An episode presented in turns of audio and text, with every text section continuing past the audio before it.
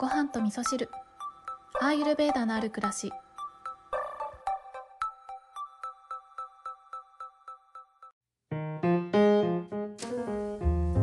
こんにちは、えー今日はですね先日ちょろっと、えー予告をしましたダイエットに、えー関してのお話の中の一つで、えっ、と、味の話をしたいなと思うんですけど、全部はお話ししきれないので、今日のお話はですね、味というものが、えーどんなものなのかという私の考え方をお話ししようかなと思うので、そうですね、アーユルベーダの知識というよりは、アーユルベーダを取り入れた暮らしをしていて、私が感じている味というものとの向き合い方っていうね、そういったところをお話ししていこうかなと思いますね。なんでしょうね、前置きみたいな感じになるかなと思います。で、えっ、と、お便りのね、ご紹介もしたいんですけど、この味の話とは一見関係なさそうだけど私の中では関係あるんだよなっていう感じのお便りなので、まずね、こちらをご紹介したいと思います。えーごはみそネーム、りんりんさん。りんりんさんいつもありがとうございます。えーりんりんさんはですね、先日の769の回でね、ご紹介をさせていただいたんですけどね、海外にお住まいで、えー15歳のね、ミニピンちゃんを、ミニピンちゃんと一緒に暮らしていらっしゃるりんりんさんですね。ありがとうございます。こんにちは。先日は私のメッセージをポッドキャスト内でご紹介いただいた上に、そこからいろいろお話しいただいてありがとうございました。とても嬉しくてニヤニヤしながら聞いてしまいました。私のメッセージの中に生意気にもベーダの知恵と書いておりましたが、もちろんベーダの知恵は膨大で、まだまだ学ぶこともいっぱいあり、というか、これはライフワークですね。ベーダの知恵は宇宙の法則で愛そのものだと私は思っており、自分の中に実は全てあるんだけど、潜在意識の中に表せないでいるものをベーダの知恵を学んで少しずつ紐解いているように思えてなりません。みんな全て持ってこの世に生まれてきたけど、それに気づいていない。だからベーダの知恵を借りて気づいていくのではないかなと思っています。また、ヨガもアーユルベーダも自分とは何ぞやと気づくためのツールだと思っています。ヨガに初めて出会って20年ほど、アーユルベーダの本を初めて手に取ってから15年ほど経ちますが、かっこもちろんちんぷんかんぷんで放置しておりました。やっとここ1、2年で学ぶ準備ができたように思います。ヨガ哲学もアーユルベーダも以前はあまり心に響かなかったのですが、いろんな人生の経験をしてきた今、自分に少しずつ落とし込むことができるようになった気がします。日々精進ですね。長文失礼いたしました。これからの配信も楽しみにしております。追伸お誕生日おめでとうございます。ごかご婚約おめでとうございます。はい、りんりんさんありがとうございます。えお祝いのメッセージもありがとうございます。えーっとね、ベーダの知恵は膨大でって本当にまさにそうなんですけど、あのなんか私がね、思っていることというか、ベーダに関して考えていることを上手に言葉にしてくださってるなと思って今日ご紹介したかったんですけど、本当になんかね、みんな全て持って生まれてきてるけど、それに気づいていないっていうところで、そう、あの学びってね、そうなんですよね。本当は自分が全部知ってることなんだけど、外側から何か刺激を与えて、えーそこに気づいていって、で、内側にある、もともと持っている知識というもものを、こう、スイッチオンされるような感じ、呼び覚まされるような、それが本当の学びというか、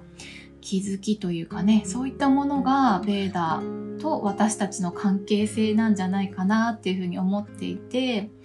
ベーダっていうと、なんかこう、ちょっとヒンズー教のとの結びつきみたいなのをね、強く感じる方もいらっしゃるかもしれないんですけれども、もちろん、あの、ヒンズー教の元々のルーツはね、ベーダにあるっていうふうに言われてるんですが、ベーダの中には神様がね、すごくたくさんいるんですけど、うん、例えば、そうですね、勝負に勝つ神様とか、アイルベーダの神様ももちろんいるし、えー、この自然を操っている、操っているというかコントロールしている神様もいるし、えー、いろんな神様がいるんですけど、その中での、あの、最高の神様っていうのがね、いるんですよね。もう全ての源である最高の神様っていうのがいるんですけど、それを知った時に私は、いやもう、あの、ベーダすごいわって思ったんですよね。その神話に出てくる神様っていうのはこの宇宙の中に実際にあるものを、まあ、シンボルとして、えー、立てて分かりやすく解説しているっていうねそういう、えー、何ですかね知識の継承の仕方をしているんですけれどもその中での最高の神様は何のことを言ってるかっていうと最も最小単位のことを言ってるんですよね。電子、陽子、中性子っていう私たちのこの体も作ってるし、この世にある全てのものを作っている最も最小の単位のもの、それが最高の神様だって言ってるんですよね。だから、なんか、ベーダの中では、アイルベーダもそうですけど、あの、サンキア哲学って言ってね、私たちは、えー、全ての中の一部であり、全て、えー、そのものであるっていうねそういった考え方があるんですけれどもまさにそれがこの最高の神様が最小単位であるっていうところだと思うんですよね。ね、なんかわかるかな伝わるかなこれね。あのー、全てを構成しているものの中で共通しているものって言ったらいいですかね。うん、それが最高の神様だっていうふうに言われているんですよね。だからそこまでのことを何千年も前に分かっていて語り継いでいるっていうことがすごいなベーダってっていうふうにね思うんですよね。なんか最高の神様っていうとすごく大きいのかなって思うんですけど実は一番小さかったみたいなねそんなことがありますね。はい。で、えー、今日のね本題とこのお便りのまあ関係性というかね、私がそうだよなって思っていること、味のお話なんですけどね、えー、私たちは、まあ、味を感じるということがとても大切なんですね。それは、まあ、ダイエットしていく上でもそうだし、体、心と体を健康に保っていくっていう上でも、えー、味を感じるということはとても大切なことになってくるんですね。で、アイルベーダでは6味といって6つの味を感じて、えー、お食事をするっていうことが最もバランスが取れたお食事だっていうふうに言われてるんですけど、えー、6つはね、甘み、辛み、酸味、塩味、渋み、苦味っていうね、この6つの味になってくるんですが、これを感じてお食事をすることによって満足度がえー、出ますよ満足できますよ心と体が満足しますよっていうふうに言われてるんですね。でそもそもあの私たちはなんでこの体を持って生まれてきたのかっていうところで言うとこうやっていろんなものを感じるために、えー、体心体魂ってものがあって私たちは魂が体を通して、えー、五感を通じていろんなことを感じて、えー、そそれを楽しむために生まれてきてるんですね。なのでお食事をする時にもこの味を感じるということが人間の生まれてきた目的としてそもそもめちゃくちゃ重要なことになってくるんですね。でえー、それがねなんで重要なのかなっていうことを私の理解でお話しするとこの味っていうのは、えー、6味ねさっき言った6味があるんですけれども、えーと、味付けっていうと調味料を思い浮かべる方が結構多いと思うんですけれどもアイルベーダで言われてる味っていうのは調味料の、えー、味じゃないんですよね。例えば塩味だったらじゃあ塩入れればいいのかなとかね。甘みだったらじゃあ砂糖とか蜂蜜とかそういうものを入れればいいのかなとかね、えー、そういうねなんかありますよね、調味料。酸味だったらお酢かなとかね、そういった考え方もあると思うんですけど、えー、それはね、あくまでも調味するもの、調整するものであって、メインになってはいけないんですね。で、何をメインにするかっていうと、食べ物が持っているそのものの味がメインになってくるんですよね。なので、その食べ物が持っている味を感じながら、もし足りないなっていうところがあれば、ちょっと補うためのものが調味料になってくるんですね。なので、えー、それをね、踏まえて今の例えば、うん、そうですね外食チェーンの、うん、外食チェーンで働いてる方いたらごめんなさいなんですけどなんかね、えー、そういったところのお料理とか例えば、まあ、居酒屋さんとかのお料理とか、ね、居酒屋さん居酒屋さんで働いてる人いたらねごめんなさいなんですけどなんかあんまりねこういうお話をする時にはいろんな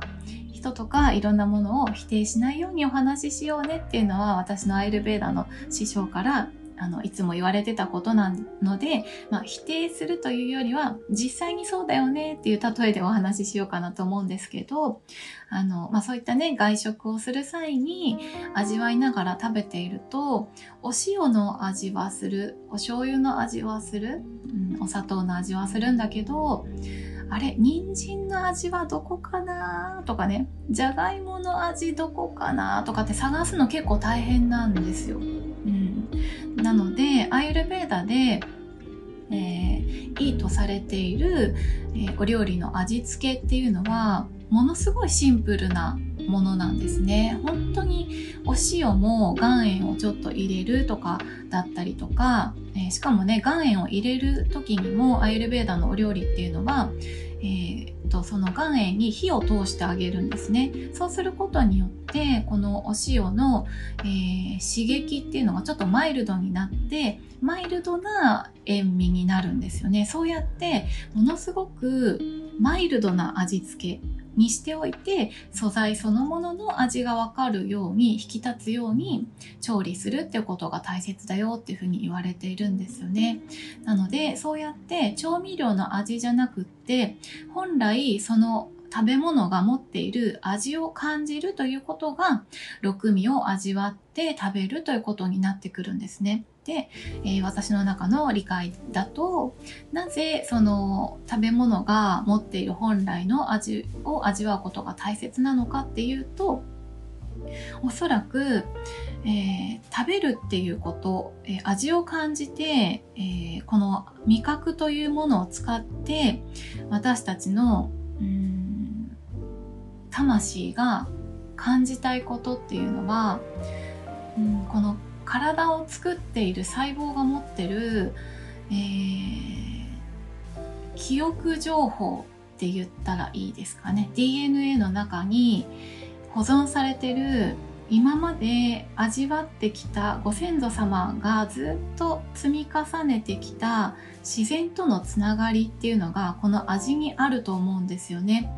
例えば、えー、春の人参を食べたらあ春だよねって感じる夏のスイカを食べたらあ夏だねって感じるそうやって味を感じる本来の自然の持っている食べ物の味を感じることによって私たちは今どの時点にいるかどんな季節を生きているか今どんな時を生きているかっていうことを知ることができるんだと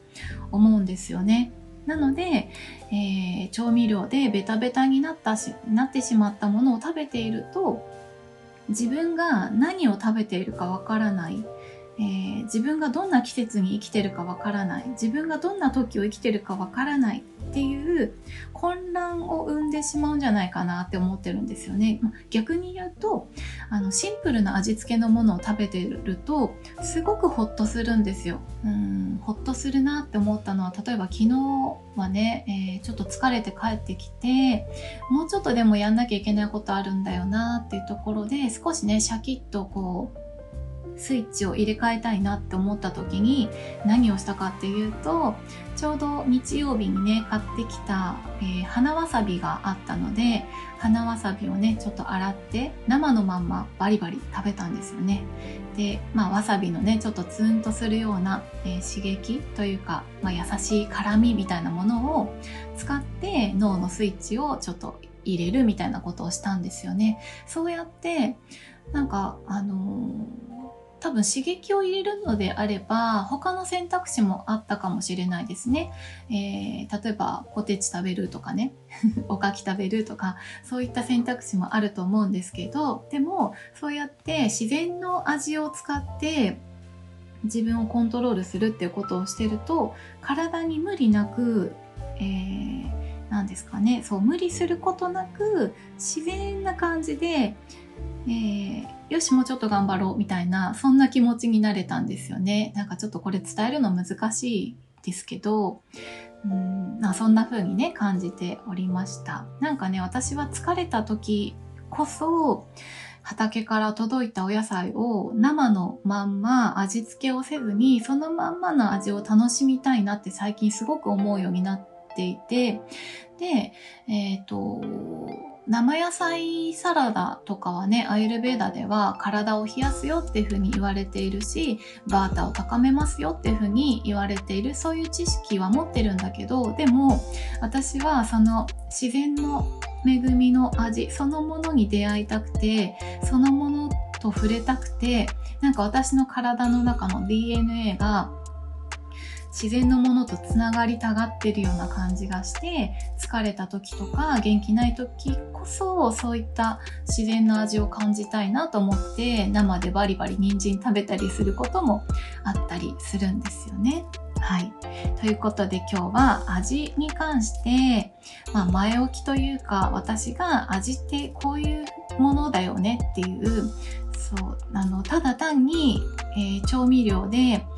えー、疲れた時には酸っぱいものだよねとかねそういうことじゃなくって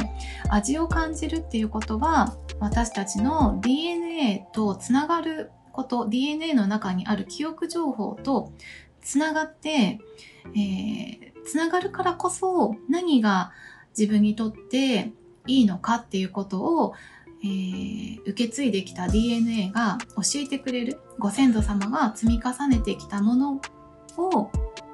知恵をそこからいただくことができる。そういう、えー、ていうのかな。チャンネル合わせができるのが味自然の食べ物を食べることによって、えー、自分の中にある知恵とうん出会うことができるっていうね、えー、冒頭にご紹介したりんりんさんのメッセージの中にあった本当は全部持っていてベーダの知恵を借りてそれに気づいていくっていうところにつながってくるんですけど本当は自分の中に何が正しいかっていうことを選択するものが全部詰まっていてで自然にあるもの自然の中にあるものの味を感じることによってそれを引き出すことができる。それに気づいていくことができる。私たちが知識を使って自分の中にある潜在的な大切なことに気がついていくっていうのはねそういうことなんだろうなっていうふうにね考えております。ちょっと今日も長くなってしまいましたが今日はりんりんさんのお便りのご紹介と、まあ、それとね味っていうところのね私の理解が結構つながってるなって思ったので味に関しての私の考え方方をお話しさせていただきました。ちょっとあんまり上手に話せなくてね伝わってるかなどうかなっていう感じなんですけど最後まで聞いていただいてありがとうございます。それでは皆さん今日も良い一日をお過ごしください。今日も聞いていただきましてありがとうございます。